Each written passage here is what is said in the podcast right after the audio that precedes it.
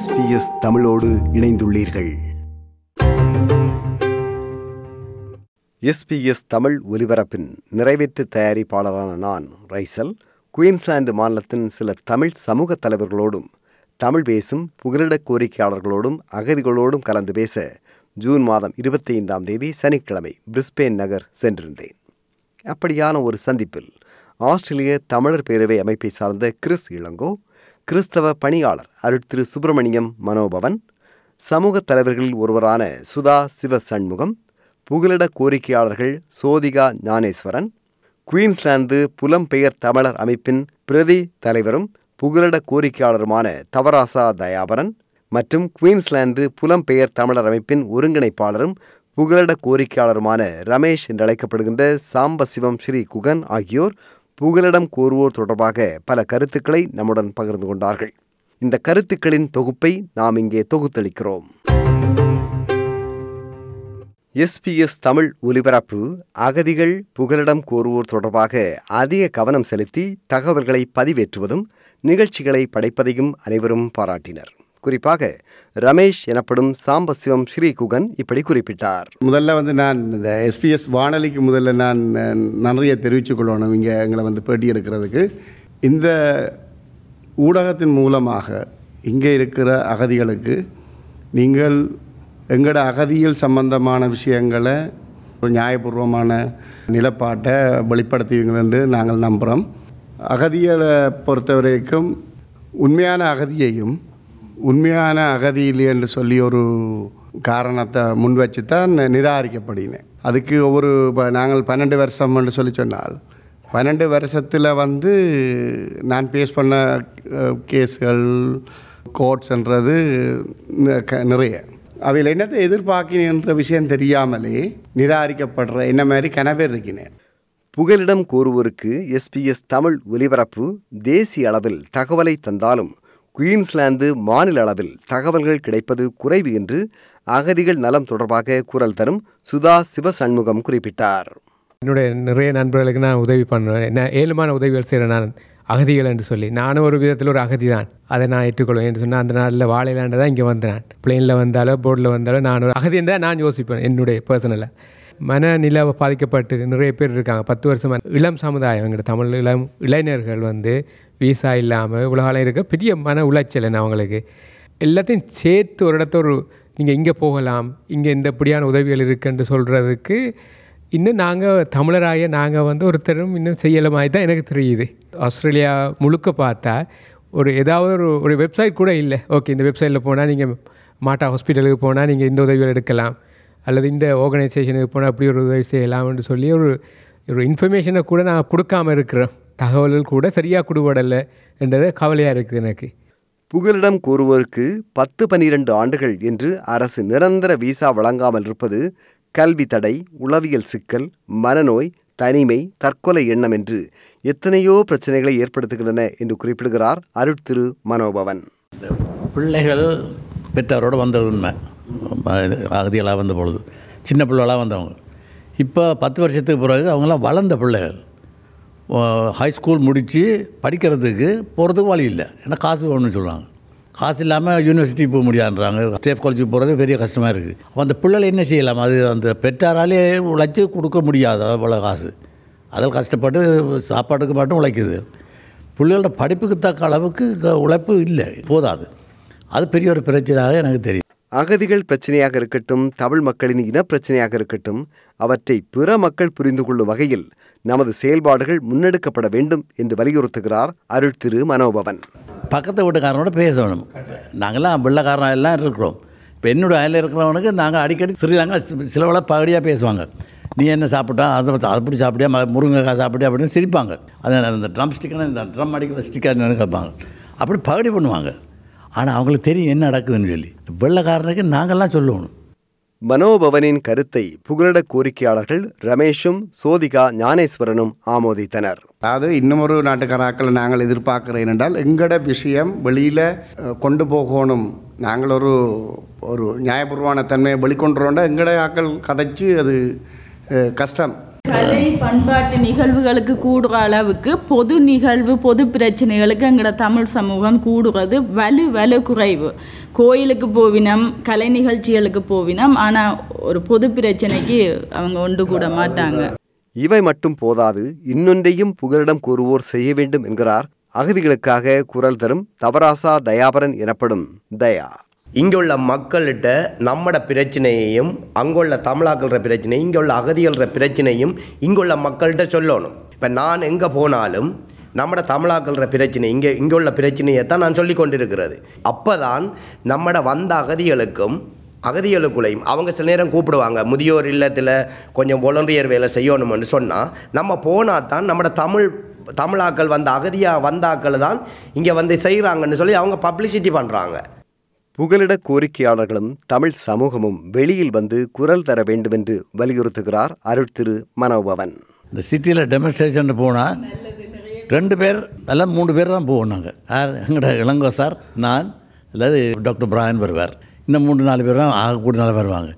மற்ற எத்தனையோ தமிழர் இங்கே இருக்கிறாங்க, பிரிஸ்பேன்லேயே கூட இருக்காங்க. எத்தனை பேர் இதில் அந்த கரசனை கொண்டு செயல்படுறாங்க.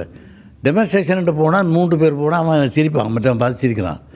நாங்கள் செய்ய வேண்டியது உதவி என்னன்னு சொன்னால், இந்த தமிழ் மக்களுக்கு முந்தி வந்த தமிழ் மக்கள் இந்த பிரச்சனையாக கொஞ்சம் ஆராய்ந்து பார்க்கணும். தங்களுடைய மனதில் வச்சு கொஞ்சம் ஆராய்ந்து பார்க்குறது நல்லது.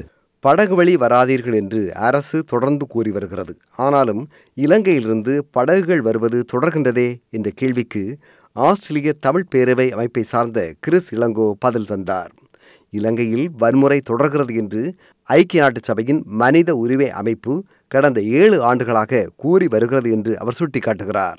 இந்த ரிக்கரன்ஸ் ஆஃப் வயலன்ஸை நிப்பாட்ட சொல்லித்தான் அவர் கேட்குறார் இலங்கை அரசாங்கத்திட்டம், மற்ற நாடுகள்கிட்டையும் அதை அப்படி செய்ய வேணாமண்டு இலங்கைக்கு அழுத்தம் கொடுக்க சொல்லி சொல்கிறார். அதுக்கு ரெசல்யூஷனும் பாஸ் பண்ணியிருக்கு. அப்படி இருந்தும் அந்த ரெசல்யூஷனை ஒன பண்ணுற போலேயோ இல்லாட்டி அதை அதுக்கான வழிமுறைகளை இம்ப்ளிமெண்ட் பண்ணுற இதுகளில் இலங்கை அரசாங்கம் கவனம் செலுத்துகிறதா இல்லை. இப்போ 7 வருஷமாக இந்த ரெசல்யூஷன் இருக்குது.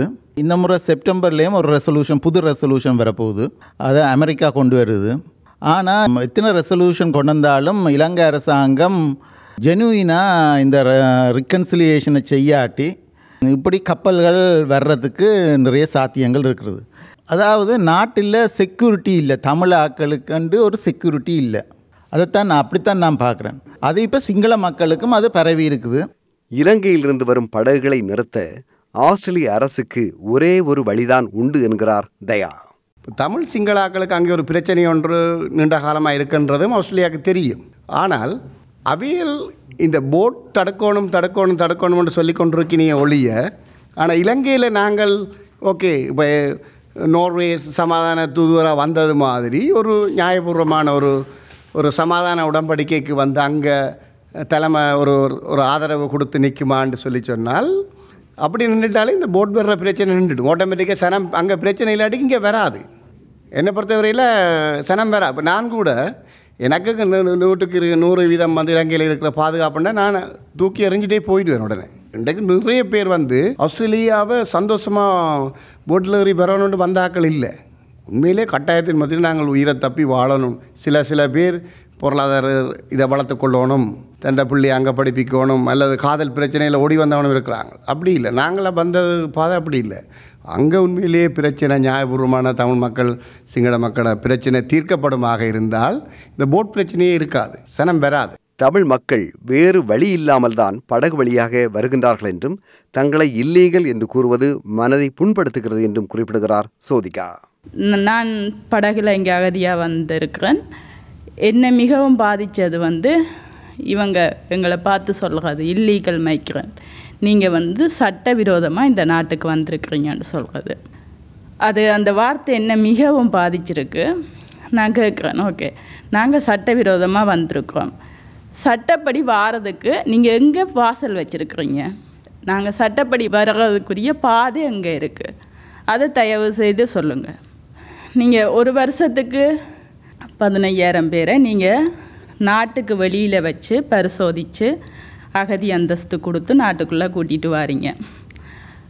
எங்களோட ஈழத்தமிழ் மக்கள் 60 வருஷம் இன அடக்குமுறையை எதிர்கொள்கிறோம், 30 வருடங்களுக்கு மேலே யுத்தத்தை அனுபவிச்சிருக்கிறோம்.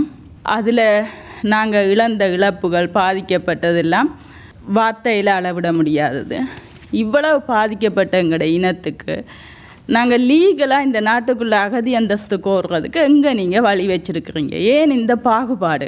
மற்ற நாடுகளில் பாதிக்கப்படுற மக்களுக்கு கொடுக்குற அந்த வாய்ப்பு ஏன் எங்களோட தமிழ் மக்களுக்கு இல்லை?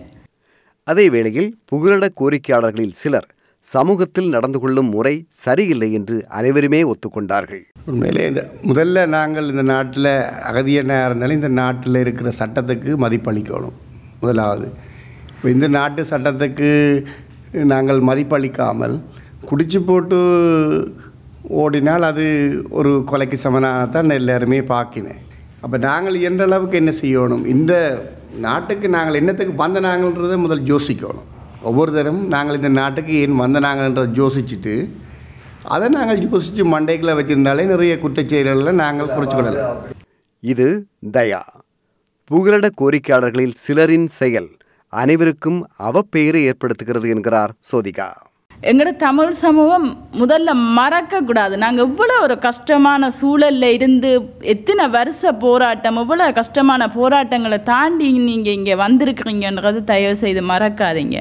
ஒரு நல்ல ஒரு நாடு, உங்களுக்கு எல்லா வாய்ப்பும் இருக்குது. உங்களோட கல்வி அறிவை மேம்படுத்தி கொண்டு, உங்களோட தொழில் வாய்ப்புகளை மேம்படுத்தி கொண்டு நீங்கள் வளருங்க. உங்களோட குடும்பத்தை வளர்கிறதுக்கு சப்போர்ட் பண்ணுங்கள். அதுக்கப்புறம் உங்களோட சமூகம் வளர்கிறதுக்கு சப்போர்ட் பண்ணுங்கள். டைமையும் வேஸ்ட் பண்ணி, உங்களையும் வேஸ்ட் பண்ணி, வாழ்க்கையை வேஸ்ட் பண்ணி நீங்களும் கெட்டு போய் உங்களை சுற்றி இருக்கிற சமூகத்திட பேர் அதுகளையும் கெடுக்க.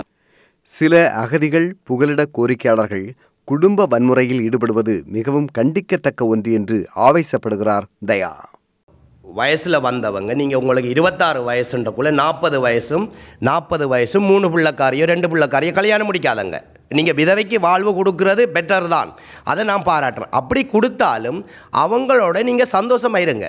அவங்களோட பிள்ளைகளுக்கு அடிக்கிறது, அவளுக்கு அடிக்கிறது, கெட்ட வார்த்தையில் சொல்கிறது, இப்போ நீ இன்னாரோட இருந்த நீ எனக்கு அதுக்கு இது செய்யலான்ட்டு. ஆனால் நீ ஒரு குடும்பத்தை எடுத்து என்று சொன்னால் அந்த தாயையும் பிள்ளையையும் அவங்களுக்கு இவங்க எடுத்தாங்கன்னு சொன்னால் அவங்க சிங்கிள் மாமன்னு சொல்ல இயலாது. இவங்க தான் அதுக்குரிய காசி சகலதும் செய்யணும், கவர்மெண்ட் கொடுக்காது சென்ட்ரலிங்க. அப்போ பாருங்கள், இதனால் நீ கல்யாணம் அந்த பெண்ணை கல்யாணம் முடிக்கிறதால அதுகளுக்கு சென்ட்ரலிங் இல்லாதாகுது. கனகன பிரச்சனைகள் அதுகளுக்கும் வருகுது. அகதிகள் புகலிடம் கூறுவோர் எண்ணற்ற துயரங்களையும் சோகங்களையும் கண்ணீர் கதைகளையும் சுமந்து கொண்டு வாழ்வை நகர்த்தும் போது தமிழ் சமூகம் அவர்கள் மீது காட்டும் பாகுபாடு மாபெரும் அவலம் என்கிறார் சோதிகா. முதல்ல வந்து குடியேறின தமிழ் சமூகத்துக்கும் இப்போ புதுசாக வந்த படகுல வந்த தமிழ் சமூகத்துக்கும் இடையில் ஒரு இடைவெளி இருக்குதுன்றதை நாங்கள் தொடர்ந்து பல நிகழ்ச்சிகளில் பேசுகிறோம். இந்த இடைவெளியை பற்றி பேசிக்க இது இங்கே உருவான இடைவெளி இல்லை. இலங்கையில் இது ஆணி வேர் அங்கே இருக்குது. அங்கேயே சாதி ரீதியாக, மற்றது ஊர் ரீதியாக யாழ்ப்பாணம், மட்டக்களப்பு, திருகோணமலை, வவுனியாண்டு அப்படி ஒரு இடைவெளி இருக்குது. படித்தவங்க படிக்காதவங்கன்ற இடைவெளி இருக்குது. நல்ல வேலை செய்கிறவங்க, கொஞ்சம் கீழே இறங்கின வேலை செய்கிறவங்க, அந்த இடைவெளி இருக்குது. அப்படி பல விதமாக அங்கேயே பிரிஞ்சு தான் இருக்கிறாங்க. அதுகிட்ட தொடர்ச்சி தான் இங்கேயும். இப்போ இங்கே வந்து வெளிநாடுண்டா போல் வந்து ஒரு 30 வருஷத்துக்கு முன்னால் வந்து குடியேறி வாழ்ந்தாலும் இன்னும் அந்த வட்டத்தை விட்டு எங்களோட சமூகம் வெளியில் வர இல்லை. அது ஒரு காரணம். புதுசாக வந்தவையிட சில தவறான பழக்க வழக்கங்கள். இப்போ உதவி செய்ய முன் வாரவங்களை கூட மனசு நோகடித்து அவங்க பின்தள்ளி போகிற நிலைமை இருக்குது. அது எப்படி பிரதிபலிக்குமெண்டா, போட்டில் வந்தாக்கள் எல்லாருமே இப்படித்தான்ப்பா என்று ஒரு ஆள் செய்கிற தவறு வந்து ஒட்டுமொத்தமாக எல்லாருக்கும் ஒரு முத்திர குத்துற செயலாகவும் நடக்கிறது. அதையும் ஒத்துக்கொள்ளணும். இப்படி பலவித கருத்து பரிமாறல்களோடு நமது சந்திப்பு நிறைவு பெற்றது. விருப்பம், பகிர்வு, கருத்து பதிவு, லைக், ஷேர், காமெண்ட். SBS தமிழின் Facebook.